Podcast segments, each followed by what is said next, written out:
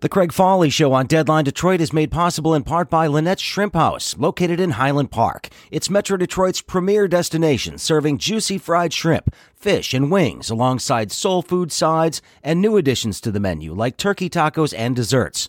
Located at 13548 Woodward in Highland Park, just north of the Davison, Lynette's is open for takeaway noon to 8 Tuesday and Thursday, noon to 10 p.m. Friday and Saturday, and noon to 5 p.m. on Sunday. Call now, get some Lynette's.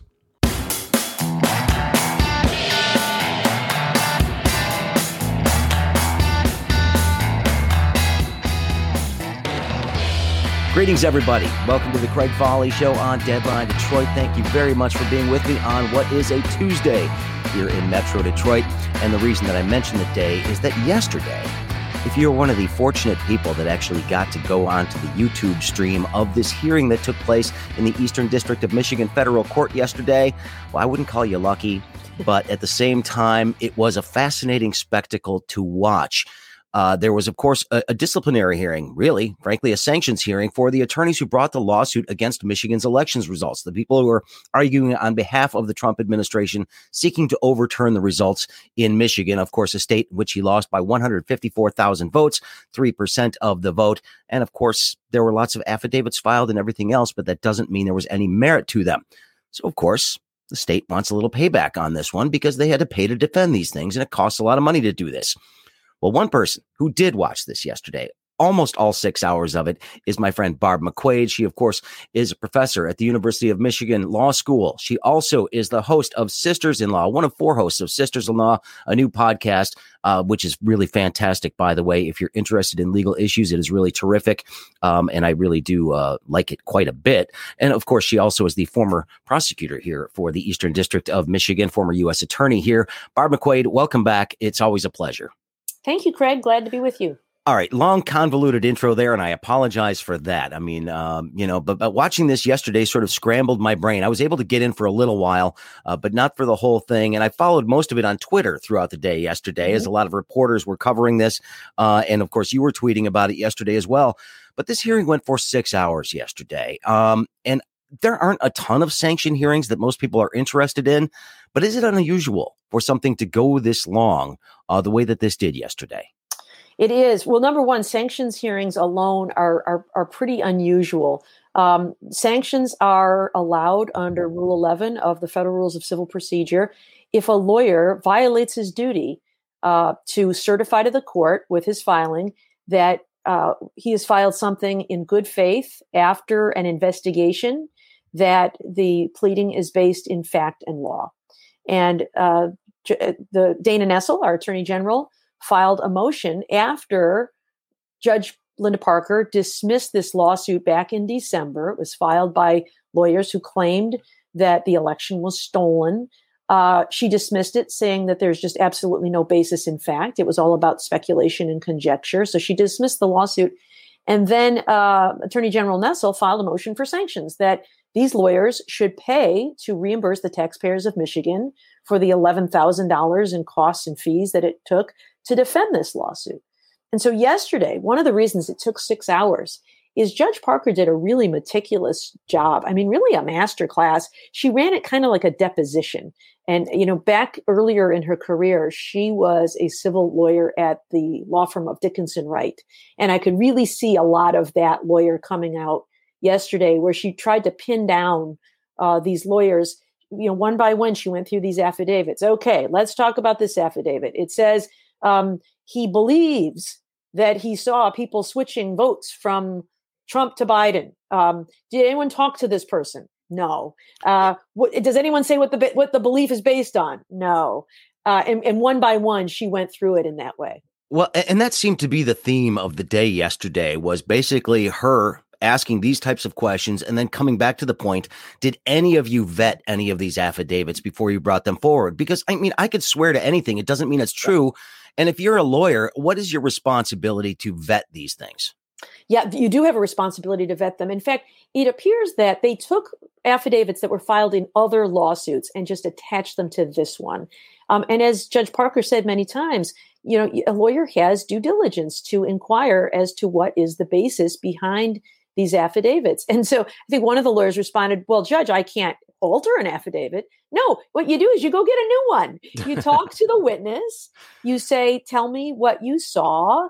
Give me the facts on which you base your belief. And you put that in the affidavit. You draft it with the witness. Usually the lawyer drafts it based on what the witness has to say.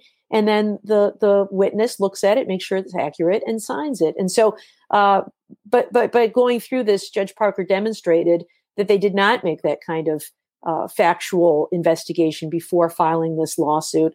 Um, and instead, as she stated, and as counsel for the city of Detroit, David Fink, stated, it appears that this lawsuit was not filed to prevail in court, but for a different purpose. And that is to falsely persuade people that there's something wrong in Michigan, that there was election fraud, and to provide a talking point for the public that the election was stolen. Well, you know, interestingly enough, David Fink, uh, the attorney again for the city of Detroit on this one, uh, made a direct connection between what happened in Michigan's case uh, and, of course, what happened on January 6th at the U.S. Capitol. And while that not, might not be necessarily relevant to the sanctions question here, um, he was definitely making a bit of a political point himself here, was he not? Yeah, I think he was trying to demonstrate to the judge that these weren't academic errors. You know, sometimes lawyers make errors in good faith. Uh, they make a mistake and, you know, in those instances, I think judges are inclined to let it go in the interest of kind of the fog of war that occurs during litigation. But that's not what happened here, I think, is what David Fink is arguing. He is instead arguing that this was a deliberate attempt to undermine faith in our elections within the United States, faith in democracy around the world, and that it directly sparked those people to attack the Capitol on January 6th by having a case pending in court you're able to give legitimacy to this allegation that the election was stolen. And so I think he was demonstrating in the court the real harm that resulted from their conduct. Well, and, and, that seems to me then that that could have potential repercussions beyond just the sanctions and the repaying of, of whatever court costs that the city incurred in this and the state incurred in this case. Uh, that there may be some sort of uh, you know impact on on their ability to practice law in the future. Well, one of the things that uh, the parties have asked for, that is the Attorney General for, on behalf of the state of Michigan and the lawyer for the city of Detroit, uh, they asked not only for the repayment of these costs and fees, but also referral to the bar associations of which these lawyers are, are members. You know, Sidney Powell was from Texas, and you know they're all from different places. Um, but also asking the chief judge of the Eastern District of Michigan to ban them from ever practicing again in the Eastern District of Michigan. Um, and I think, you know, when you think about punishment in any context, whether it's criminal punishment or in this instance, uh, sanctions, one of the purposes is to deter not only these people, but others from engaging in similar conduct in the future. And so, if you want to put a stop to having lawyers abuse the court system for political gain, one way to do that is to punish these lawyers in this instance. And that was one of the things that those lawyers asked for. Oh, uh, well, I want to go back to the affidavits for just a minute because, you know, in, in having discussions with a lot of people who maybe, uh, you know, feel that there was something wrong with the election, um, and, and, going back to, you know, Melissa Carone and people like this who've been filing these affidavits. I mean, these are sworn statements. Um, but I, I, think the judge uh, referred to them as having layers of hearsay, which of course is inadmissible in court. Um, hearsay evidence does not work. Uh, but at the same time, if somebody knowingly files a false affidavit, could they be facing some potential penalties here? Yes. Um, a, a, a, sworn statement that is filed in court uh, could expose somebody to uh, charges of perjury or false statements, um, which are criminal charges. It's not clear to me whether these affiants knew that their affidavits were going to be submitted to this particular litigation.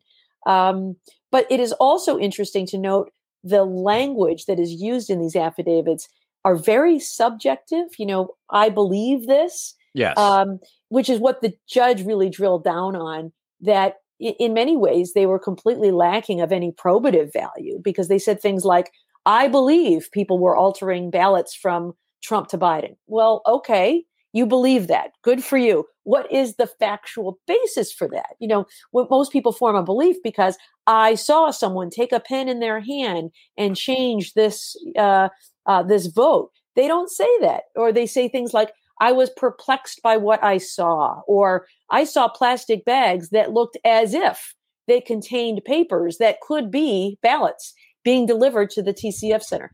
It may be literally true. But you know, as as Judge Parker did really was continue to drill down on those statements. You know, they're intended to give this impression that there's something wrong. But if you really ask about, they looked as if the papers could be ballots, and therefore, what? What? Where were they going? What happened to them? Why was that improper? Um, and they couldn't answer those questions, which is why Judge Parker, um, you know, said that she believed that uh, there was not proper due diligence by these lawyers before filing these affidavits, and that it appears to her that this is being filed for this ulterior motive of suggesting that there was something wrong in the election in Michigan. Well, I have to say, Barb, one of my favorite moments yesterday was when she basically asked uh, uh, Sidney mm-hmm. Powell, who is one of, of course, the the big name Trump attorneys that were there, along with Lin Wood at the mm-hmm. hearing yesterday, uh, the high profile attorneys that the Trump team brought on for this. Uh, she basically was uh, the judge was was admonishing her really for not doing due diligence on these affidavits and and bringing a bunch of of hearsay and things like that to the table.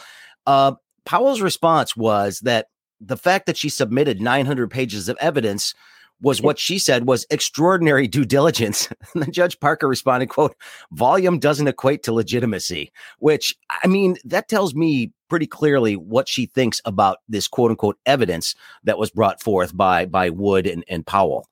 Yeah, it's like, you know, the kid in um, middle school who has an assignment to write a 200 word essay and uh, they, they they at the end in the last paragraph just keep saying very very very very very very very because they got to get to the word count right? So just you, you are a professor all, i can tell. Well you know the fact that just because we have all of these affidavits if all of them are lacking in any probative value then the sheer number of them doesn't make you know any any difference whatsoever. And then one of the things sidney powell said is i would do it again and that um, she was waiting for the crucible of trial to test the veracity of these affidavits. Um, okay, that's something they've been pushing real fast. Yeah. They, they, they continue to argue that they've never had an opportunity to actually argue the facts in court. But then again, none of the facts that they've been presenting have passed any of the evidence smell test to this point. Um, mm-hmm. So, is there an op- would there ever be an opportunity to actually argue these things without some sort of affidavit that actually passes muster? Because they clearly the courts don't believe they've seen them. Yeah, so this is the most important part of, of all of this, Craig. You've really hit on it. And this is where um, Sidney Powell and others are doing a real sleight of hand. They are equating the standard for trial with a standard for pleading. And before you can even bring a lawsuit, a lawyer, by filing a, a, pleading in court, is certifying to the court that they have done an investigation, that they've engaged in due diligence, and that the lawsuit is well grounded in fact and law. That is, y- yes, later there may be a trial to test the veracity, but you need to have facts that are alleged. So, as we were just discussing, these affidavits say, I believe ballots were altered. I was perplexed by what I saw. I saw bags that looked as if they could be ballots. They need more facts than that. Tell me what it is about your belief. I saw someone take a pen and erase Trump and enter Biden. Um, you and then and then when you get to court, you test the veracity of that. Did the person say it? They they sit there in court. You ask them what they saw. Um, you cross examine them, and someone, a judge or a jury, a fact finder, makes a determination as to whether they're telling the truth. But you need the facts to at least be alleged in the first instance to decide whether there's enough to even go forward. And that's what lawyers are supposed to do. You can't file a lawsuit uh, based on stuff you've just made up you need to have factual allegations that some law was violated. And that is what Judge Parker spent six hours. It was tedious, but it was meticulous, really trying to pin down. And I think she made a very good record. Um, and she even asked for supplemental briefings, which signals to me I have no inside information, but you wouldn't go through this effort if you weren't very, very seriously considering imposing sanctions on these lawyers. I think that's why she's making such a good record here. Well, I, I think that became pretty clear, um, you know, throughout the day, and that I think some of the attorneys that were involved sort of started to recognize that they may be in real trouble here. In that Lin Wood um, tried to basically say, "Hey, yeah, I'm here, but I wasn't really involved. And, and, he actually said that he did not review any of the documents with respect to the complaint. He said, My name was placed on there, but I had no involvement. Now, that may not pass the smell test based on some other things um, that were going on earlier. Uh, but the fact that you see him trying to sort of sever himself from the rest of the group, I don't know. That says to me that he's a little concerned. Yeah, it also says not only am I dishonest, I'm also dishonorable. Um, it's it's not good. You know, in fact, in some ways, it's even worse to say I allowed my name to be put on something, but I never read it. Um, yep. That you know, a, a, lawyer has a duty to make sure if their name's going on it, with the imprimatur that brings, I'm an officer of the court, and, and here is a document that certifies that this is all well grounded in fact after a reasonable investigation of the facts and law. To say, oh yeah, I let them put my name on it, but I never read it.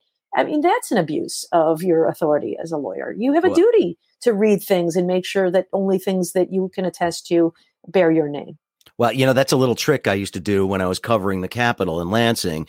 Is there a bill would come out and I would never talk to the sponsor. I'd always talk to the co-sponsors about the content of the bill just to see if they'd actually read them. And of course, nine times out of 10, they're like, uh, I'll get back to you on that. I'm like, can you put your name on this thing? Uh, is this the un- unintended consequence you're looking for? And you know, it works. It's a it's a really good tactic, by the way, for uh, young reporters out there.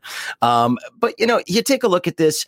It, it seems to me that the judge was also trying to basically set a template for every other court that might be going through something uh, uh you know, like this because there were suits filed in multiple states um, to overturn elections. We're getting, you know, pushback in other states for, you know, more audits and recounts it, it seems that other judges around the country in the federal system can look at this and say, all right, this is how we're going to mm-hmm. do this because many of those affidavits are from other states. Yeah, I, I think that's right. There's litigation pending in, in other uh, parts of the country as well. You know, they Sidney Powell famously referred to this series of lawsuits as, you know, releasing the Kraken. And so people have referred to all of this is Perseus is shaking in his boots. Yeah, the, the Kraken, of course, I guess is what some mythical sea creature and a Seattle yes. hockey team to be. Um, yeah. but uh, I, I, think uh, uh, you know it was sort of a, a, a, threat that the monster was going to be released and they were going to fight hard. And I don't know. I guess that appeals to some people. But um, yeah, I think in all of those places. Uh, uh, if Judge Parker were to impose sanctions here, I think um, could um, cause them to follow suit. Of course, they're not bound to do or not do anything that Judge Parker does. I think that if frivolous lawsuits were filed in other parts of the country, judges there should be considering sanctions as well. You know, I think judges are often reluctant to impose sanctions because you don't want to discourage lawsuits that are filed in good faith by people who might have just written something that is um, sloppy or clumsy because they have real clients uh, who deserve representation and access to justice. And uh, sometimes um, the high priced lawyers do a great job. And, so, and sometimes if you can't afford a high priced lawyer, maybe your pleadings aren't quite perfect. And I think judges are willing to tolerate imperfection. But I think what they're not willing to tolerate is dishonesty. And it appears that that's what's happening here. Uh, well, I mean, obviously that came back to bite Rudy Giuliani a little bit. He lost mm-hmm. his, uh, he lost, well, he's suspended in, in New yeah. York, uh, suspended in Washington, D.C., and it's likely that he could lose his license in both of those jurisdictions. And I mean, if you think about the fall from grace for a guy like Rudy Giuliani, who used to have your position in New York, which yeah. is perhaps the most important U.S. attorney seat in the country, um, that should be warning to every attorney out there that nobody is untouchable. And I wonder and maybe you can speculate on this, maybe you can't, but was it the arrogance of these people thinking that since it's political, they'll never really face any repercussions for this? I don't know. And I wonder if to some extent they care more about their political reputation than they do their legal reputation. Um, you know, it may be that at this stage of Rudy Giuliani's career, he doesn't really care whether he can practice in court. I don't know. Uh, that he cares more about his ability to fundraise with Donald Trump. Uh, they've used these lawsuits as fundraising opportunities. Um, and so I don't know. It's it's really hard to get in the head of these people. Um, and and you know, I also feel compelled to say that most lawyers take these rules really seriously. Sure. Uh, and that's why uh, you know Judge Parker, I think, um, is making such a big deal about this abuse. Uh, I think that when people in the public see lawyers behaving in this way, it taints the entire profession. People think that oh, that's how lawyers operate, and and they don't. The lawyers take very seriously their duties of, you know, candor toward the tribunal is an ethical duty um, under Rule 3.3 of the Rules of Professional Responsibility. Um, most lawyers take that very seriously. They worry about their law license and their ethical duty, and you know we're trained in it from law school, uh, and every day you practice law. And so to see lawyers like this abuse that privilege that they have in court uh, I think is offensive. I think Judge Parker is offended by it, and and that's why I think for those of us who do take our duty seriously, you know, just like police officers who do their job right, when somebody is abusing their authority, we want to see them held accountable because um, otherwise, it taints the reputations of all of us. Well, one last question for you, Barb, and I appreciate the time today. But um, last night, apparently, after the hearing, Lin Wood actually released portions of the video from the hearing on a social media channel, which I, last I checked, cameras and, and recordings are not allowed in federal court. Obviously, with Zoom and, and things going on today, there are some exceptions being made, but you're still not supposed to release that stuff outside of that. And she specifically ordered nobody to share this stuff. Um, how's the judge typically going to react to something like that? Well, I don't know how Judge Parker is going to react to it, but you know, I, I joined on the YouTube channel, as you said, as did about thirteen thousand people, and there is a specific instruction there that you are not to take screenshots, that you are not to share video, that you're not to record any of it, and um, you know, I took that seriously, and uh, everyone should. Um, the federal court still does not permit cameras in the courtroom, and so I think by violating that uh, order, standing order of the court he has subjected himself uh, to potential sanctions or contempt. Um, so we'll see whether the judge pursues that. My guess is he'll get a warning. She'll, uh, if I were her, I, I, I would uh, want to show cause why he should not be held in contempt or sanctioned for that behavior. If he's got a good excuse, I didn't know. I don't know. Uh, come on, come perhaps, on. But uh, uh, but it is sanctionable conduct, I think, to violate a specific order of the court. Uh, well, timeline on this then? Um, you know, obviously it's going to take several weeks. We're, we're guessing. Yeah, she gave him two weeks to file supplemental briefs, uh, which I think is a, a, an extraordinary courtesy in light of the fact she already spent six hours talking to them and they've already filed extensive briefs in the case. But nonetheless, that's why I said it seemed like she was going to extraordinary lengths to make a good record here. And so giving them this opportunity for supplemental briefs to, to say anything more they want to say to the court. Uh, she gave 10 pages, 14 days.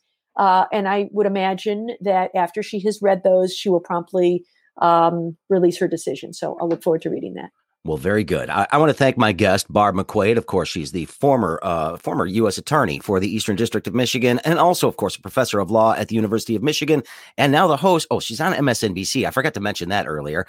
Uh, all the time, uh, and also now has the Sisters in Law podcast. And real quick, w- what's coming up on the next episode of the podcast? Because it has been a lot of fun to listen to for a non lawyer like me. I'm enjoying it.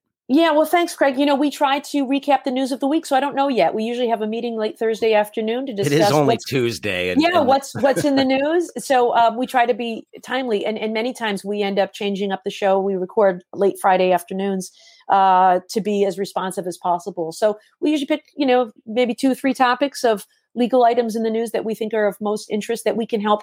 And, and our goal really is just to explain, to try to break down so that uh, people can understand and be more engaged in in their government.